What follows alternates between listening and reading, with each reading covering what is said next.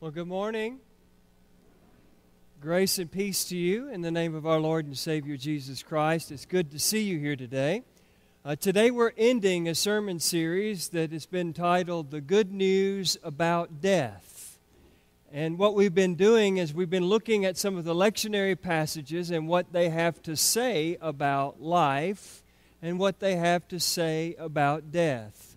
Today, our passage of Scripture is Psalm 90, and the title of the sermon is Counting the Days.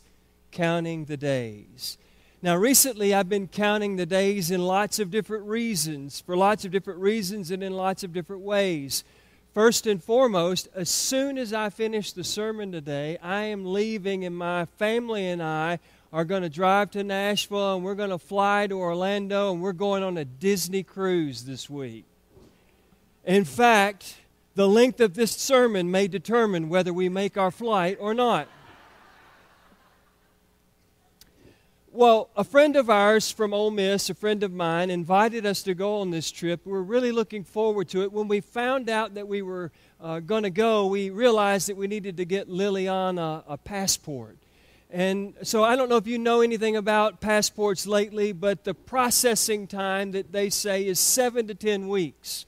And then they're quick to point out that that's not counting the mailing time. So it doesn't count the time that it takes for your application to get to the Department of State. And for them to process it is seven to ten weeks, and then the time that it takes to get it back to you. So they suggest that you add another four weeks, two weeks for it to get to them, two weeks for it to return. So we have been counting the days since we applied for her passport, hoping that that passport would arrive. And thanks be to God, it came in the mail. And so we're going to be able to take our trip. But we were counting the days. Another way that I've been counting the days is I'm one of those believers that your house needs to be decorated for Christmas no later than the Saturday after Thanksgiving. Now, I said no later. It can come earlier. I'm fine with that. But it has to be decorated by the Saturday after Thanksgiving. Well, since we're going to be gone all this week, that meant that we needed to get the house decorated for Christmas. And I go a little over the top. There is a Christmas tree in every room of my house, okay? And so I was counting the days that I had left before this trip to get those trees out of the attic, to get them put up, and to get them decorated. I am pleased to report that we got all of those trees decorated so that when we come back from our cruise, it will be a lot like Christmas in the Ward household. Speaking of counting the days, did you know that you only have 36 days left until Christmas? And you better get a move on. I went to buy a gift two weeks ago and was told that it is already out of stock and probably won't be back in stock before Christmas arrives. You've got 36 days. You better be atten- pay attention and get your shopping done early. And speaking of counting your days, did you know that there's a website that will give you the approximate date of your death? Oh, come on. You knew this was a sermon about death and life. You knew that sooner or later the sermon illustration was going to take a sharp turn, didn't you? I guess I could do like Bernie Sanders.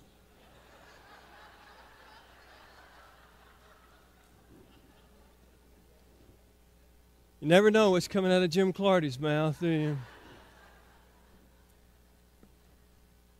There's actually a website that tells you of the approximate day that you will die. You have to know when you go to this website, it's convertunits.com in case you're wondering. You need to know, first of all, that the average American lives to be 78.56 years. Now, how many of you here this morning are willing to admit that you're older than 78? How about that? I knew we had an above average congregation. Now, women typically live longer than men, so keep that in mind. I've been told since I've been doing this preaching thing that I'm an average preacher, so I'm guessing I've got 78 years right on the money. So, 78 years of life means that I have 28,647 days from the time I was born until the time I die.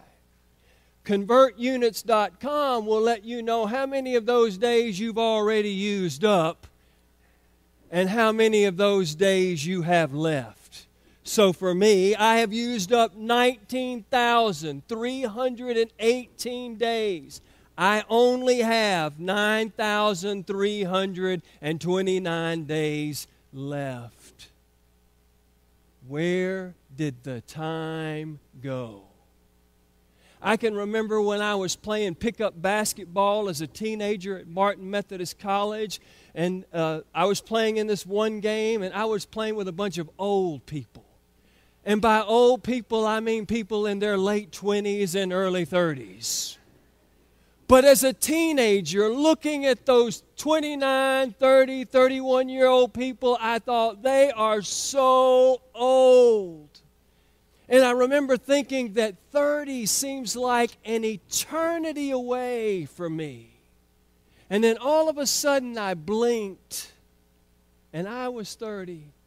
And then I blinked again and I was 40. And then I blinked again and I was 50 and I wonder where did the time go?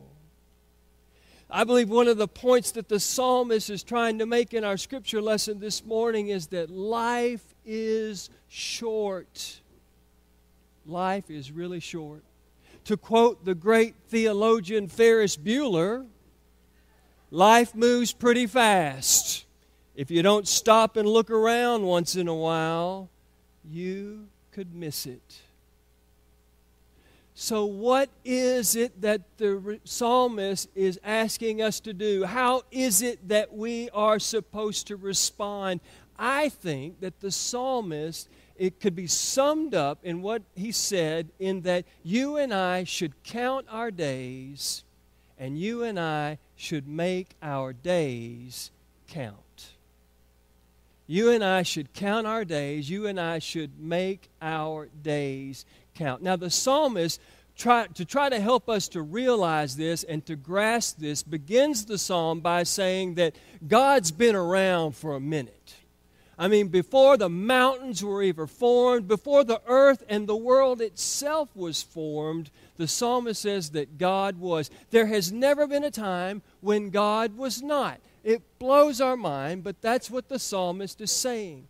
And since God has always been, God is abiding, God is enduring, and God is eternal.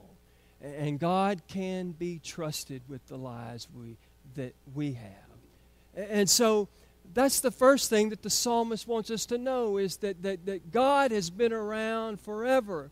And then to comparatively, our span of life isn't that much.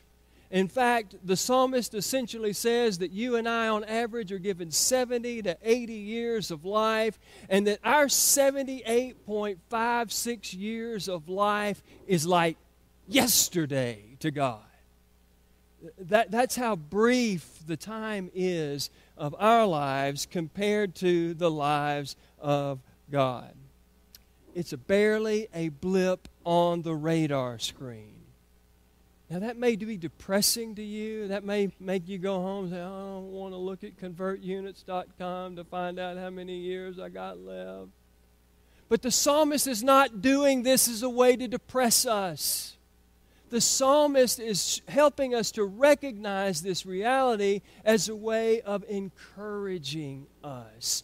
Because if you and I don't know how brief and how frail human life really is, then we will never begin to grasp how important every single breath that we've been given really is.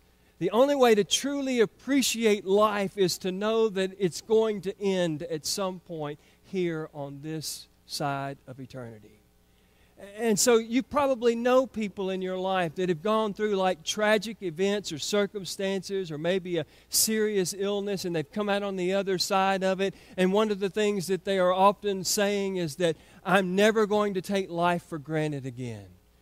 I, am I'm going to try with whatever time I've got li- left to live life to the fullest, to savor it, to seize the moment, to seize the day, to do things that I've always wanted to do and that I've never had a chance to do. You've heard a lot of people say that. You've even seen it in the news in the past few weeks. Do you remember that woman from Chicago, Miss Hoffler, or whatever her name was, 104 years old? She wanted to be the oldest woman to ever skydive.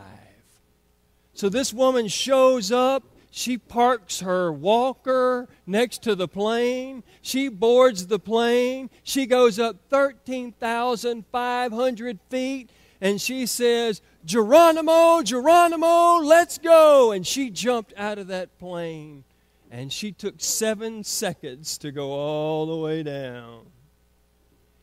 And a week later, she died. But she said when she got down to the ground after she jumped out of that plane, next I'm going to ride a hot air balloon. I've never done that she realized that life is short, life is precious. If you want to do something and you've never done it, you better do it today. You better count your days and you better make your days count. There's also the story of a man, I wrote it here, Helen and Kenneth Falumley. Uh, they were married for 70 years. They never spent a night apart from one another their entire 70 years of marriage. In fact, one time they came dangerously close. They were on a ferry. There was only one bunk bed left, and they decided to share that bunk bed so that they could spend the night together so that they would not have to be separated. Every single morning, this couple got up together, sat down at the breakfast table, and held hands together while they ate breakfast. Miss Falumley died at 92 years of age. Kenneth picked up the phone, called his kids, and said, Your mama just died. And within 24 hours, Kenneth died at the age of 93. They took advantage of every second that they'd been given. They counted their days and they made their days count.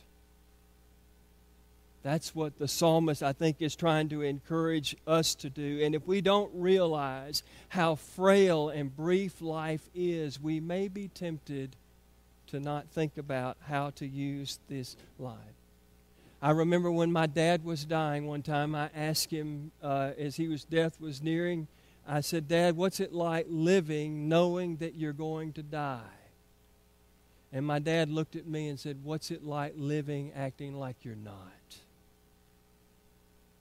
Every single one of us has been given just a brief span of time here on this life. We are supposed to count those days and we are supposed to make those days count. Now, I would be remiss if I didn't say to you that I think that the psalmist is talking about how you should count your days and make your days count. He's not just talking about jumping out of airplanes. He's not just talking about sharing a bunk bed or holding hands at breakfast for 70 years. All of those stuff's wonderful. It's, it's, it's a great thing to try to set some goals for what you want to do in this life.